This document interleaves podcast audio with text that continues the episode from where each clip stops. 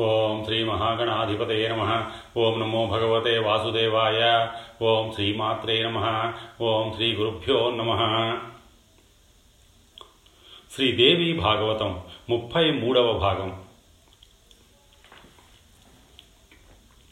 సౌనకాది మహామునులారా ఇప్పుడు మన జనమేజయుడికి మరొక కుతూహలం కలిగింది.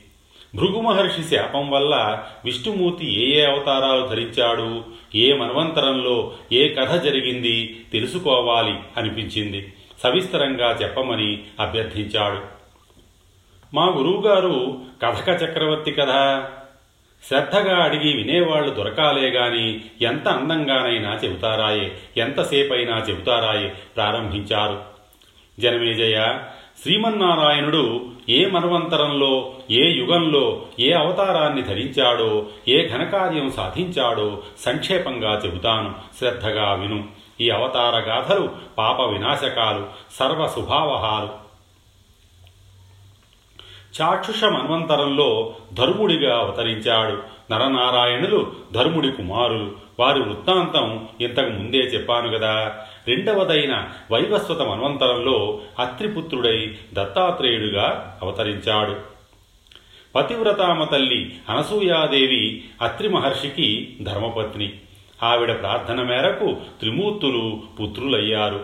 బ్రహ్మదేవుడు చంద్రుడిగా వారికి జన్మించాడు. విష్ణుమూర్తి దత్తాత్రేయుడై ఆవిర్భవించాడు. రుద్రుడు దుర్వాసుడై ప్రభవించాడు.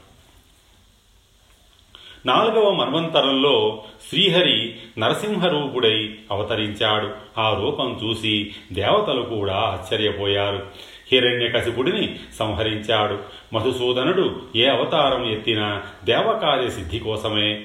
ఉత్తమోత్తమమైన త్రేతాయుగంలో కశ్యప ప్రజాపతికి వామన రూపంలో అవతరించి చిరువంచనతో రాజ్యం అపహరించి బలిచక్రవర్తిని పాతాళానికి పంపించాడు. పంతొమ్మిదవ త్రేతాయుగంలో జమదగ్ని సుతుడై పరశురాముడిగా అవతరించి క్షత్రియ సంహారం కావించాడు.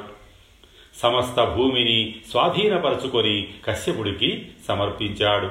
ఇదే యుగంలో రఘువంశాన దశరథాత్మజుడై రాముడిగా అవతరించాడు. ఇరవై ఎనిమిదవ ద్వాపర యుగంలో నరనారాయణులు అర్జున శ్రీకృష్ణులుగా ఆవిర్భవించారు. భూభారం తగ్గించడం కోసం కృష్ణార్జునులు అవతరించారు. కురుక్షేత్ర మహాసంగ్రామంలో భీషణ యుద్ధం చేశారు. ఇలా ప్రతి యుగంలోనూ శ్రీహరి ప్రకృతికి అనురూపంగా అవతారాలు ధరిస్తూనే ఉన్నాడు. ఈ అఖిల జగత్తు ప్రకృతికి వశం వశం కదా. ప్రకృతి కోరినట్టల్లా జగత్తు పరిణతి చెందుతూ ఉంటుంది.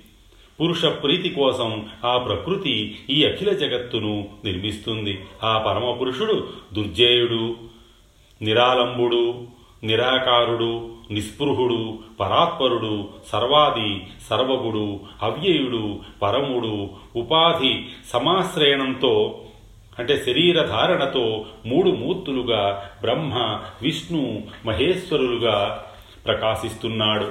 ఆ పరాప్రకృతి కూడా ఉత్ ఉత్పత్తి కాలయోగంతో మూడు రూపాలుగా భాషిస్తోంది జగత్తును సృష్టిస్తోంది పాలిస్తోంది కల్పాంతంలో ఉపసంహరిస్తోంది. ఆ త్రిమూర్తులు ఈ త్రిమూర్తులతో కలిసి ఈ మూడు పనులను నిర్వహిస్తున్నారు. తయా యుక్తో సృజద్బ్రహ్మ విష్ణుపాతితయాన్విత రుద్ర సంహరతే కామం తయా సంగళిత శివ. జనమేజయ ఇది మూలతత్వం ఇది విధితంత్రం. ఈ తంత్రంలో నియంత్రితులై ప్రాణులు ఈ సంసారంలో సుఖదుఖాలను అనుభవిస్తున్నారు. వ్యాస మహర్షి బదరికాశ్రమంలో నరనారాయణులకు రంభాది అప్సరసలతో సంభాషణ జరుగుతుండగా మనం వేరే కథలోకి వెళ్ళాం.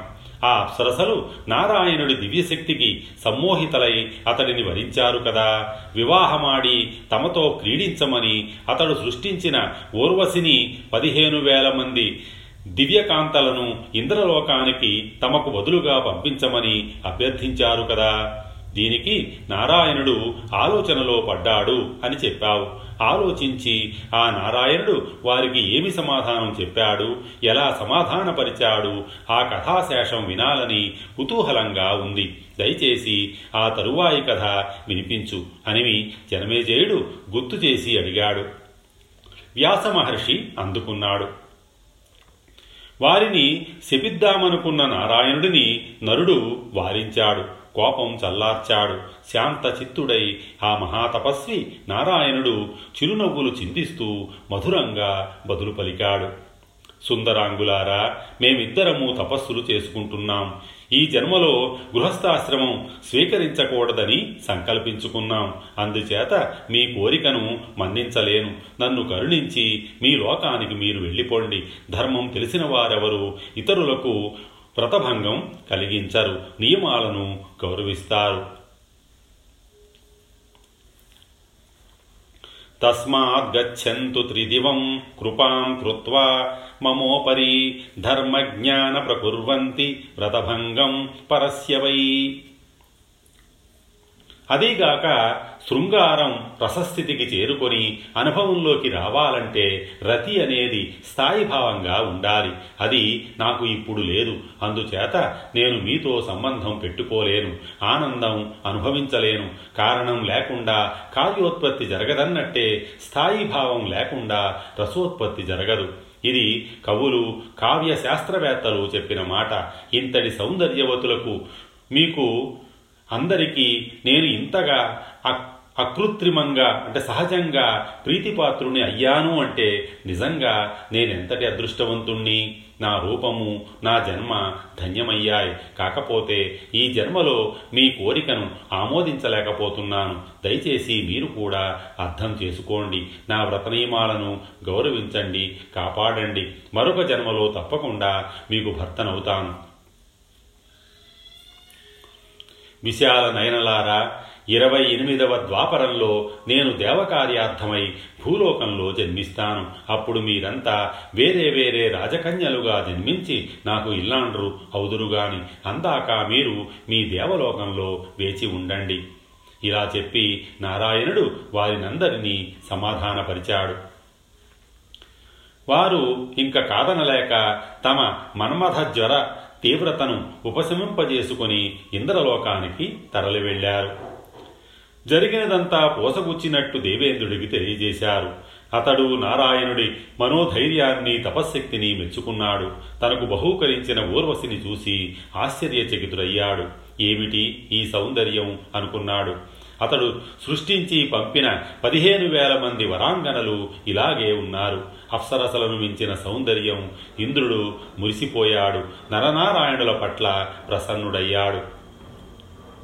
జనమేజయ అటుపైని నరనారాయణుల తపస్సులకు ఇంద్రుడి వల్లనే కాదు ఎవరి వల్ల ఏ విఘ్నము ఏర్పడలేదు. నిశ్చింతగా నిర్విఘ్నంగా తపస్సు చేసుకున్నారు. అనంతర కాలంలో ఈ ఇద్దరే అలనాటి భృగుశాపం కారణంగా కృష్ణార్జునులై అవతరించారు. భూభారాన్ని తొలగించారు.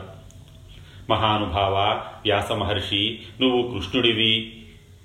నల్లని వాడవు. నారాయణుడు కృష్ణుడై అవతరించాడు. ఆ అవతార కథను పరిపూర్ణంగా నీ ముఖత తెలుసుకోవాలని ఉంది. ఇందులో నాకు చాలా సందేహాలున్నాయి. ఆదిశేషుడు ఆది నారాయణుడు బలరామకృష్ణులై జన్మించారు కదా. మరి వీరి తల్లిదండ్రులు దేవకీ వసుదేవులు అన్ని కడగండ్లు అనుభవించారు. ఎందుకని? కాళ్ళకు చేతులకు ఇనుప సంకెళ్ళతో కంసుడి కారాగృహంలో అన్ని సంవత్సరాల పాటు బందీలై దుఃఖ సముద్రానికి అవతలి ఒడ్డు చూసి చూశాడు. ఇలా ఎందుకు జరిగింది? కృష్ణుడు మధురలో పుట్టి గోకులంలో పెరగడమేమిటి? కంసుణ్ణి ఎలా సంహరించాడు? ద్వారకా వృత్తాంతం ఏమిటి? తరతరాలుగా తాతతండ్రులకు నివాసమై సంపత్సమృద్ధమైన సొంత నగరాన్ని విడిచిపెట్టి శ్రీకృష్ణుడు మరో చోటికి పారిపోవడమేమిటి? శ్రీ మహావిష్ణువు అవతరించిన వంశాన్ని ఒక బ్రాహ్మణుడు శపించడమేమిటి? కృష్ణార్జునులు మహావీరులనెందరినో సంహరించి భూభారం తొలగించారు కదా. శ్రీకృష్ణుడి భార్యలను దొంగలు దోచుకుంటే అర్జునుడు ఏమీ చెయ్యలేకపోయాడు. ఎందుకని? అంతటి పతివ్రతలకు ఇలాంటి కష్టం రావచ్చునా? వచ్చింది. ఎందుకు వచ్చింది మరి? అది సరే. ఇంతటి వాసుదేవుడు పుత్రశోకం చవిచూశాడు. కడపటికి అపమృత్యువు కబళించింది. ఏమిటి అన్యాయం? శ్రీమన్నారాయణుడికి కూడా జీవితం ఇంతేనా? దుఃఖాలేనా? ద్రౌపది అయోనిజ కదా యజ్ఞవేదిక నుంచి పుట్టింది కదా మహాసాధ్వి కదా లక్ష్మీదేవి అంశ కదా ఆవిడ ఎన్ని కష్టాలు పడింది నిండు కొలువులో అవమానాలు దుశ్శాసనుడు జుట్టు పట్టుకొని లాగడాలు వలువలు వలవడాలు అడవిలో జయద్రథుడి దౌర్జన్యం కొలువులో కీచకుడి దుర్మార్గం చివరికి అశ్వత్థామ దురాగతంతో తేనని పుత్రశోకం. అలాగే దేవకీదేవి ఆరుగురు పుత్రుల్ని కోల్పోయింది. సాక్షాత్తు దైవమయ్యుండి సమర్థుడయ్యుండి శ్రీకృష్ణుడు ఏమి చేసినట్టు? ఈ పతివ్రతలకు ఇన్ని కష్టాలు రావడమేమిటి? సరే ఇవన్నీ కాసేపు అలా ఉంచుదాం. శ్రీహరి కాపాడలేకపోయాడు అనుకుందాం. కనీసం తనను తానైనా కాపాడుకోలేడా? ఉగ్రసేనుడికి దాసుడై సేవలు చేశాడేమిటి? ఇది మరీ విడ్డూరంగా ఉంది. రుక్మిణీదేవిని దొంగలాగా అపహరించుకుపోవడం జరాసంధుడికి భయపడి పారిపోయి సముద్రంలో ద్వారకను నిర్మించుకోవడం ఇవన్నీ వింతలే అన్నీ సందేహాలే. నువ్వు సర్వజ్ఞుడివి. అంచేత నిన్నే అడుగుతున్నాను. సవిస్తరంగా సమాధానాలు చెప్పి నా సందేహాలు తీర్చు.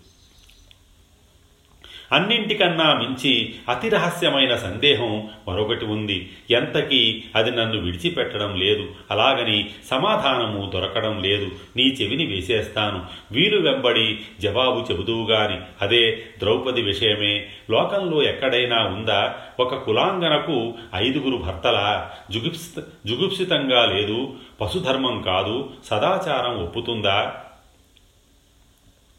ఇంకొక సంగతి. భీష్ముడు దేవాంశ సంభూతుడు కదా. వంశరక్షణ మిషతో అక్రమ సంతానానికి అనుమతిస్తాడా?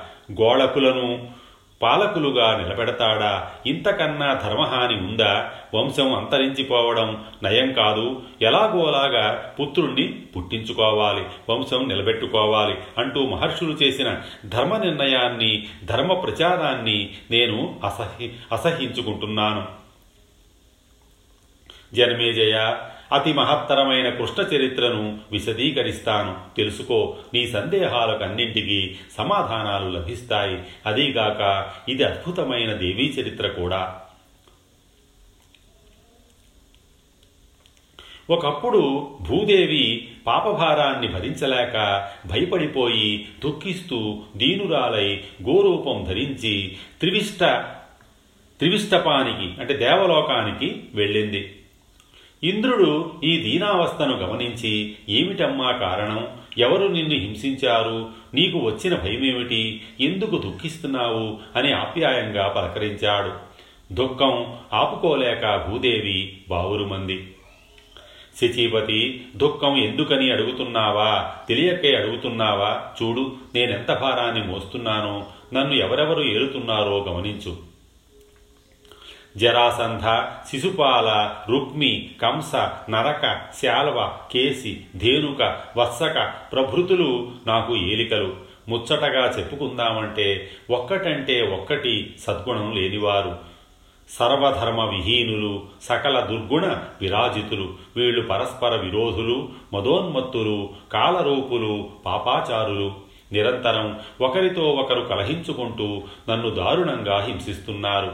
ఈ పాపభారాన్ని నేను ముయ్యలేను. ఏమి చెయ్యాలో ఎవరిని శరణు వేడాలో తోచక ఆత్మీయుడవు కదా నీ దగ్గర మొరపెట్టుకుందాం. ఏదైనా ఉపాయం చెబుతావని ఇలా వచ్చాను.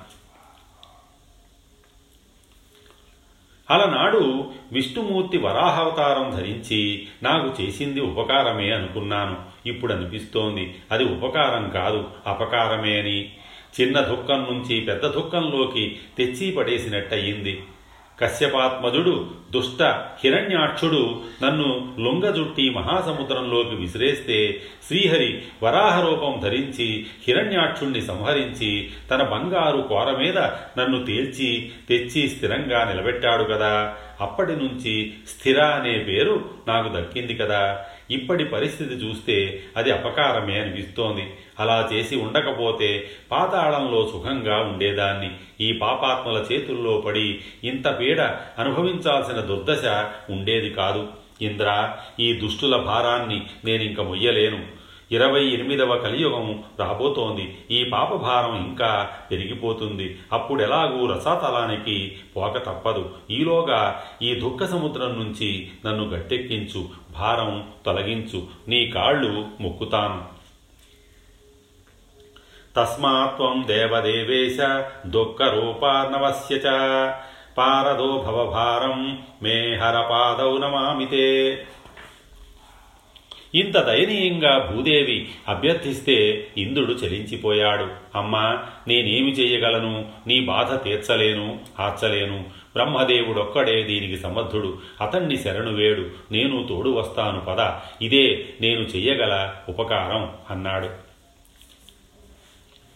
దేవతా పరివారంతో ఇంద్రుడు వెంటరాగా భూమాత సత్యలోకానికి వెళ్ళింది. చతుర్ముఖుడు స్వాగతం పలికి కుశల ప్రశ్నలు వేశాడు. పొంగి వస్తున్న దుఃఖాన్ని నిబ్బరించుకుంటూ కడగొంగుతో కళ్ళు ఒత్తుకుంటూ భూదేవి బదులు పలికింది.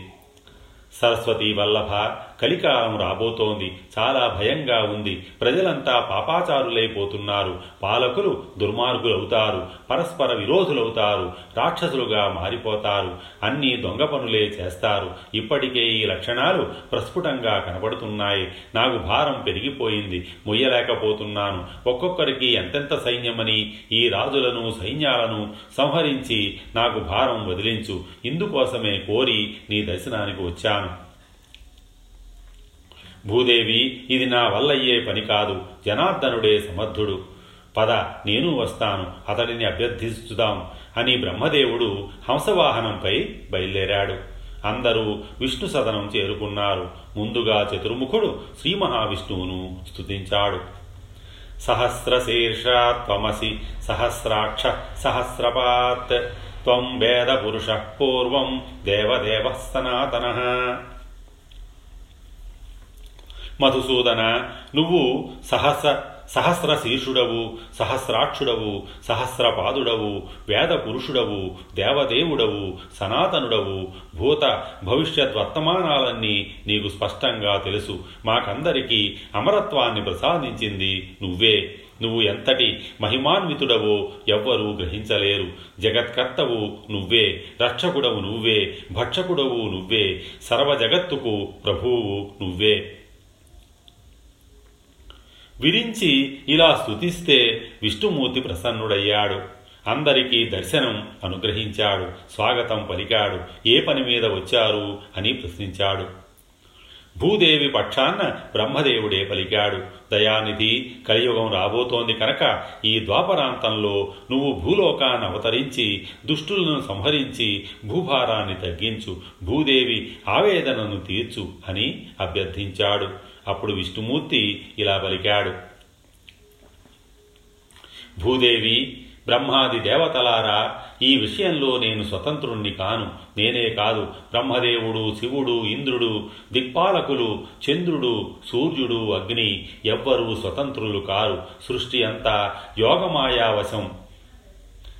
బ్రహ్మాది స్తంభ పర్యంతము గుణ సూత్ర గ్రథితమై నడుస్తోంది. ఆ మహామాయ తన ఇచ్ఛ ప్రకారం ఏది ఎప్పుడు ఎలా చేయాలనుకుంటే అలా చేస్తుంది. మనమందరం ఆ మాయాశక్తికి వసులమే నేను సర్వంత్రుడి స్వతంత్రుడినే అయితే ఎక్కడో సముద్రంలో ఒక చేపగాను ఒక తాబేలుగాను జన్మిస్తానా? ఆలోచించండి. పశుజన్మలో భోగం ఉందా? కీర్తి ఉందా? సుఖం ఉందా? పోని అంటే క్షుద్ర జంతువుగా అవతారం ధరించడంలో ఏమైనా మహాపుణ్యం ఉందంటారా? పరాహం అయ్యాను నరసింహ అయ్యాను వామనుడిని అయ్యాను అయ్యాను ఎందుకయ్యానంటారు? ఆ రూపాలు కానీ ఆ చేసిన పనులు కానీ ఎవరైనా ఎన్నడైనా ఇష్టపడతారా? ఇరవై ఒక్కసార్లు క్షత్రియ సంహారం చేసి పరశురాముడుగా నెత్తుటేర్లు సృష్టించాను.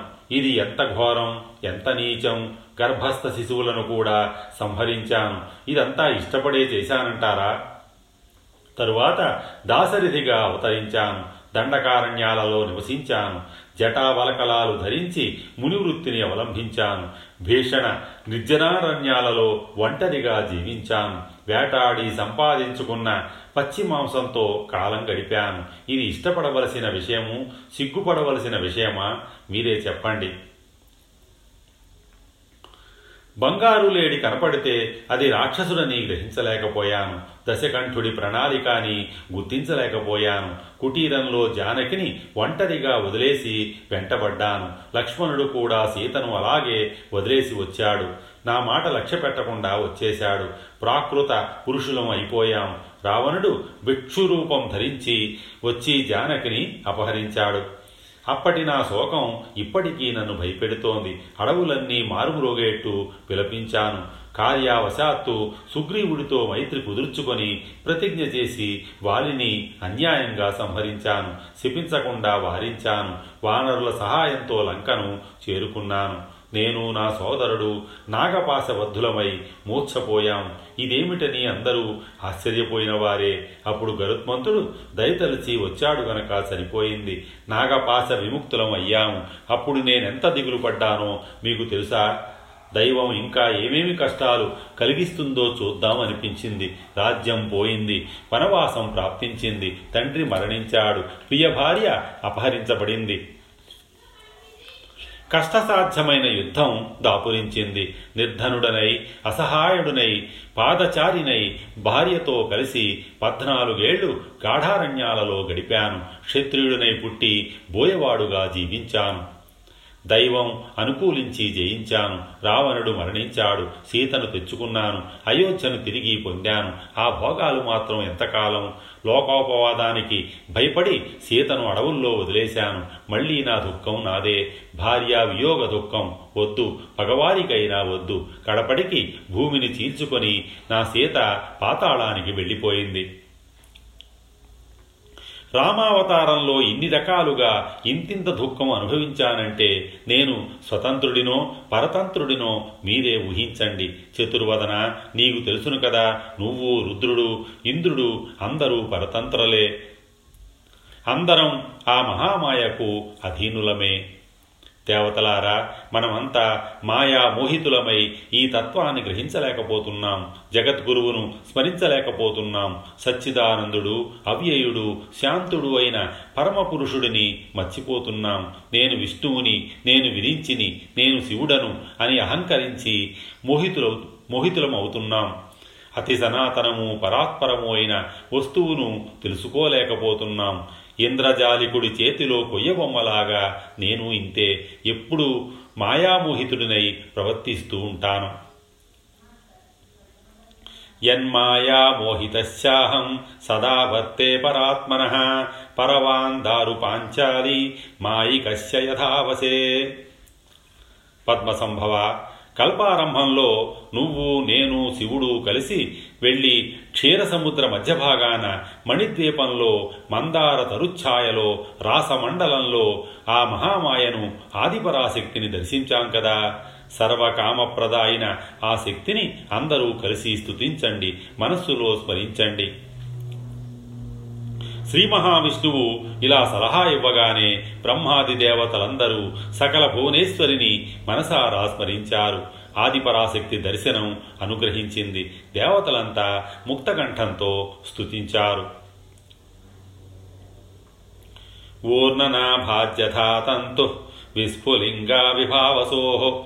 తథా జగజ్జదేవ దేవతస్య నిర్గతం తాం నతావయం జగన్మాత సాలీడు నుంచి దారంలాగా నిప్పు నుంచి రవ్వల్లాగా ఈ జగత్తు నీ నుంచి ఆవిర్భవించింది. చరాచర జగత్తు అంతా నీ మాయాశక్తికి లోబడి ఉంటుంది. ఓ భువనేశ్వరి ఓ కరుణా సముద్రమా నీకివే వందనాలు. నిన్ను తెలుసుకోకపోతే భవబంధాలు ఏర్పడతాయి. నిన్ను తెలుసుకుంటే భవబంధాలు నశిస్తాయి. నువ్వు సంవిద్రూపవు జ్ఞానరూపవు. దేవి మమ్మల్ని నడిపించు. ఓ మహాలక్ష్మి ఓ మహాశక్తి మమ్ము నడిపించు. యజ్ఞానాద్భవోత్పత్తి యజ్ఞానాద్భవనాశనం సంవిద్రూపాం చ తాం దేవీం స్మరామ సా ప్రచోదయాత్. మహాలక్ష్మై చ విద్మహే సర్వశక్త్యై చ ధీమహి తన్నో దేవి ప్రచోదయాత్. ఓ భువనార్తిహారిణి అనుగ్రహించు. మా కోరిక సఫలం చేసి దుఃఖాలను తొలగించి సుఖ సంతోషాలను ప్రసాదించు రాక్షసులను మట్టుబెట్టి భూభారం తగ్గించు దేవతలను రక్షించడం దానవులను శిక్షించడం నా కర్తవ్యాలని నువ్వే ప్రకటించావు కదా. కంస కేసి సాల్వ జయద్రథాదులు మదోన్మత్తులై భూగోళం మీద వీరవిహారం చేస్తున్నారు. వారినందరినీ సంహరించి భూదేవికి భారం వదిలించు. త్రిమూర్తులకు కూడా లొంగని మహామహా దానవులను నువ్వు ఒక కేడీ విలాసంగా అంతమొందించగలవు. నీ శక్తి లేనిదే ఈ త్రిమూర్తులు ఏమీ చెయ్యలేరు కదా. అనంతుడు ఈ భూమిని ధరించలేడు కదా. ఓ చంద్రకళావతంస మా విన్నపం ఆలించి మా దైన్యం తొలగించు అని బృందగానంగా అందరూ కలిసి స్తుతించారు అభ్యర్థించారు. జగన్నాయకి సరస్వతి లేనిదే చతుర్ముఖుడు జగత్తును సృష్టించలేడు లక్ష్మీదేవి లేనిదే విష్ణుమూర్తి రక్షించలేడు పార్వతి లేనిదే శివుడు సంహరించలేడు. వారికి ఆ శక్తులను సమకూర్చిన దానవు నువ్వే కదా అని ఇంద్రుడు ప్రత్యేకంగా స్తుతించాడు.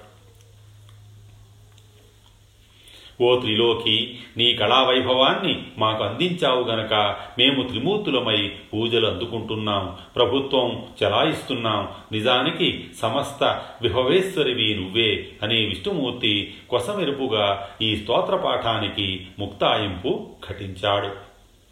జగదీశ్వరి మనస్సు ఆనందంతో పులకించింది. దేవతలారా పని ఏమిటో చెప్పండి ఆందోళన పడకండి. అది ఎంతటి అసాధ్యమైన సురల కోరిక తీరుస్తాను. మీకు గాని ఈ భూదేవికి గాని వచ్చిన కష్టం ఏమిటో చెప్పండి అని అడిగింది.